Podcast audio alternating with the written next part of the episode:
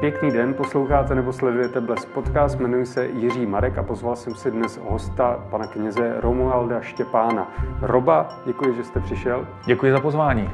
A dnes budeme řešit to, že v pondělí 11. ledna schválil papež František změnu eh, kanonického práva, podle nějž budou moc pomáhat při bohoslužbě také dívky.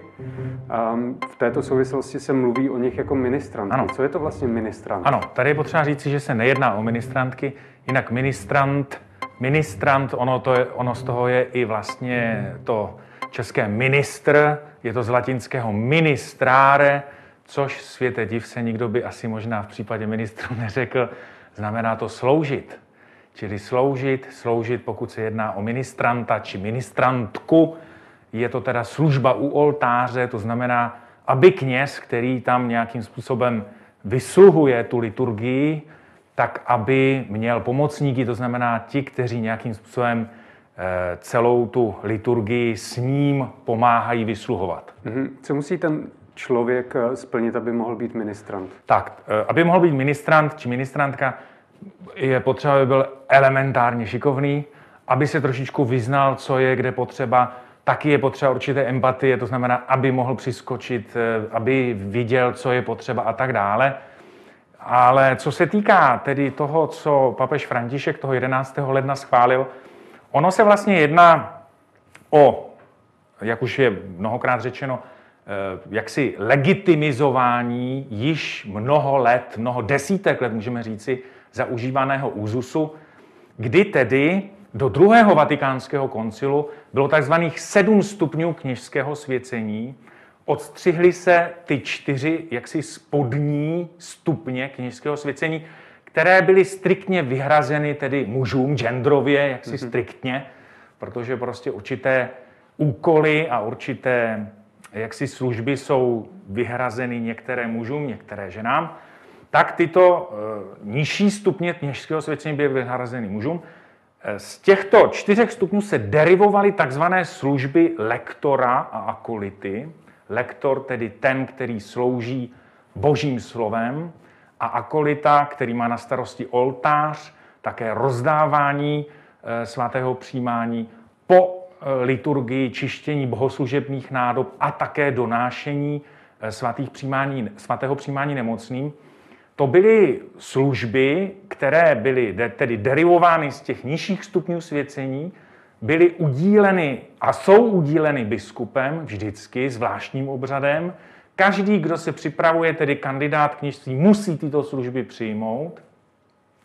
A papež František, a byly tedy striktně rezervovány mužům, protože mhm. to byla ta vlastně ten relikt těch nižších kněžských svěcení. Co se stalo tedy toho 11. 11. ledna je to, že papež František tyto služby, které jsou udělovány biskupem, umožnil, aby mohli přijímat nastálo a vlastně pokud je tato služba udělená, už je udělená na věky věku, amen, tak, aby mohli přijímat i ženy, což si mhm. myslím, že je dobře. Eh, ta funkce toho ministranta je nějak omezená věkově, poněvadž když se podíváme na ty bohoslužby, tak většinou tuto funkci zastávají mladší chlapci. Hmm, tak hmm. je tam nějaký věk? Není, není, není. Je to prostě ta... Ve chvíli, kdy dotyčný či dotyčná nabíde šikovnosti a ve chvíli, kdy pozbíde určité jaksi šikovnosti, no nechci říct jaksi, jakési flexibility, jsou i mužové zralí a i mužové v duchodového věku, které, kteří třeba jako kostelníci pomáhají tomu knězi a zároveň ministrují. Mm-hmm. Setkal jste se s nějakými negativními reakcemi na tu změnu toho kanonického práva? Tak já určitě si dokážu představit, jsou určité jaksi ultraortodoxní kruhy, každý fotbalový klub má svoje ultras, tak mm-hmm. i my mhm. katolíci máme svoje ultras, kteří s ní nebudou spokojení právě proto, že to bylo po, po můžeme říci, po staletí či po tisíciletí to bylo takto genderově jaksi vymezeno a určeno a striktně vlastně rezervováno mužům, tak si dokážu představit, že budou lidé, kteří proti tomu budou protestovat. Na druhou stranu, pokud jsem katolík, tak poslouchám nástupce svatého Petra, který je náměstek Kristův na zemi a e, toto nevidím jako něco problematického. A papež je prostě zákonodárce a on může ty kanonické normy které nejsou, bych řekl, až tak podstatné opravdu měnit. Další, eh, která věc, kterou může, může změnit papež, je třeba záležitost svěcení ženatých mužů. To také může papež zavést i v západní církvi, je to věcí diskuze. Zatím je to tak, jak to je a, a pro faráře manželka je farnost. Říkáte, je to věc diskuze, diskutuje se nějak, Určitě. vnímáte to o tom? Určitě, já myslím, že ono to tak jako se bere, že v církvi žádná diskuze není, není to pravda. Eh, kněží běžně se setkávají na nějakých jaksi jednoměsíčních teď, tedy je to omezeno a, a rušeno, ale běžně za normálního provozu se kněží z okresů nebo i vlastně z krajů setkávají se svým biskupem a o těch věcech se normálně běžně diskutuje. A ono to má svoje eh, teologické pro a proti, i psychologické, i lidské pro a proti, takže ta diskuze se svobodně vede.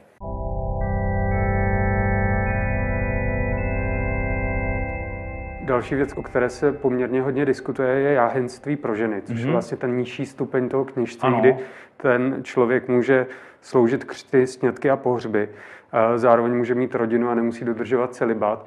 Tak co vy si o tom osobně myslíte? Byl byste pro?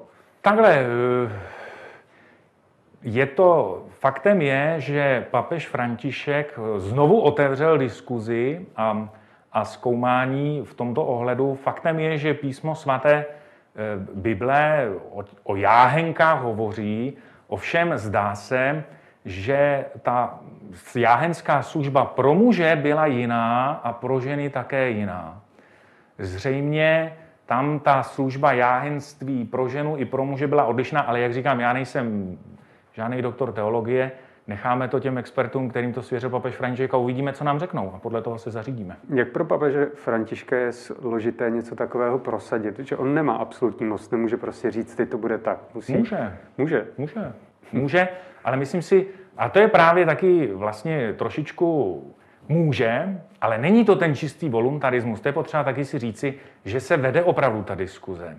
Že než se prohlásí v církvi něco opravdu třeba za závazného nebo věroučného, tak se vede opravdu široká diskuze i s jednotlivými biskupskými konferencemi po celém světě, i s různými teologickými fakultami, teologickými experty a tak dále. Takže ta opravdu v tomhle si myslím, že dvoutisíciletá moudrost je nějakým způsobem už vypěstovaná navzdory naší hlouposti a to funguje. Z mého pohledu jako laického se zdá, že papež František se snaží tu církev modernizovat. Vnímáte to stejně, co zatím se mu povedlo? Já se domnívám, že papež František je jaksi v, kon, v plné kontinuitě eh, se svými předchůdci, jak s papežem Janem Pavlem II., tak, eh, tak eh, s Benediktem XVI. Jeho styl je latinskoamerický, jeho styl je prostě velice otevřený, velice srdečný, takový bych řekl jaksi emotivní, to jsou prostě opravdu lidé e, srdce a ohnivých emocí a fotbalu a, a maté a, a kašasy a tak dále. Čili v tomto smyslu my, Evropané, kteří jsme trošičku stažení a takový jaksi e, chladnější, tak jsme překvapení, ale chybí nám to, jsme za to rádi. Na druhou stranu nerozumím trošku papeži Františkovi, jeho vztahu k Číně. Eh, vysvětluje se to asi podle mého tím, že opravdu pochází z té Latinské Ameriky a, a mm, prostě tam nemají, nemají tu zkušenost Můžete, komunismu jako my. Můžete vysvětlit jeho vztahu k Číně? Tam eh, já se domnívám, můj názor je, že to, že to řešení prostě té komunistické totality v té kooperaci s nimi to není úplně šťastné řešení. Několikrát také zaznělo z Vatikánu směrem k čínským katolíkům, aby byli dobrými občany. Nevím, jak tohle se poslouchá lidem, kteří trpěli ve vězení, kteří... Nevím, nevím.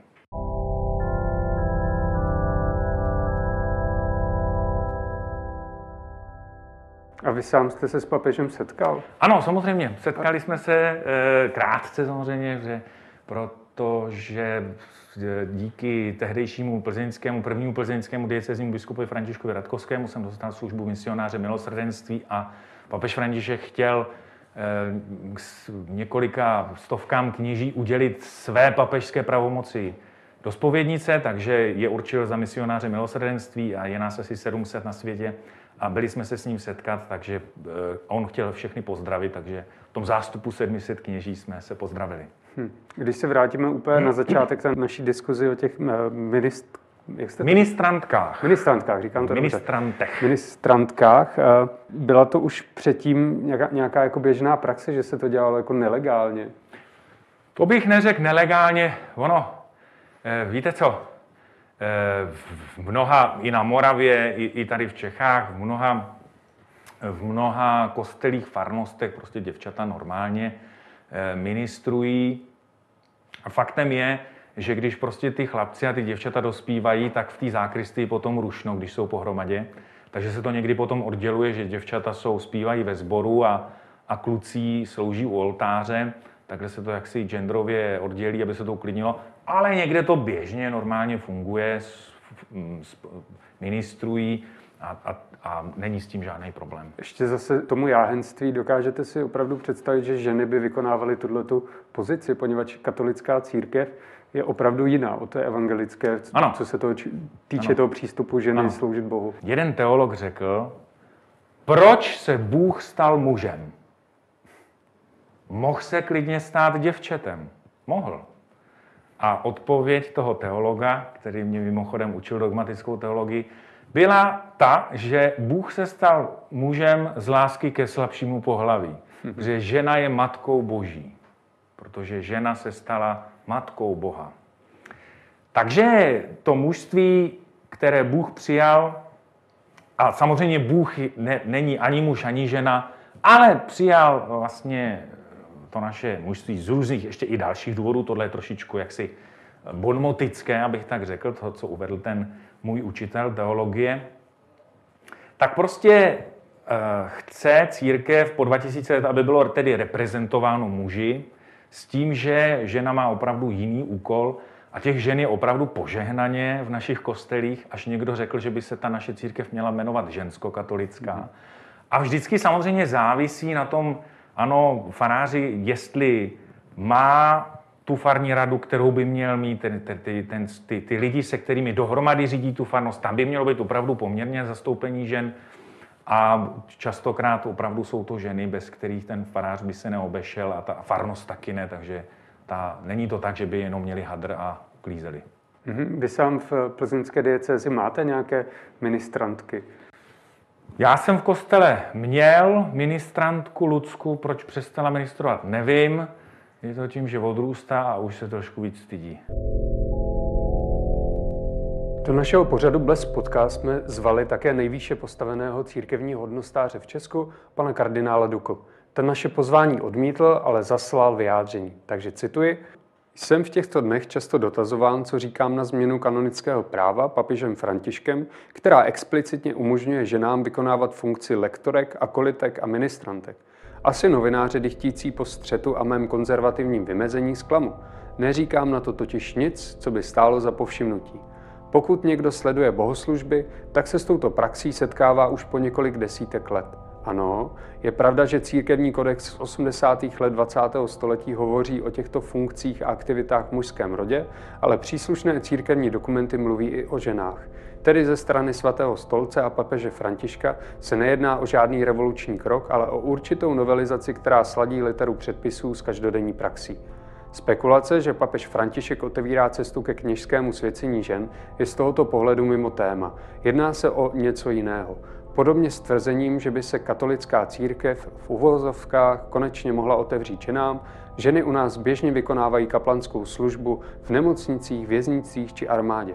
Když je to potřeba, podávají eucharistii a dokladem ženského prvku v církvi mi je i školství, chareta i mnohé biskupské úřady, včetně církevního soudu, ve kterých mnohdy zdačně převažují ženy. Skutečně si tedy nemyslím, že bychom co do feminizace církve byli někde na štíru.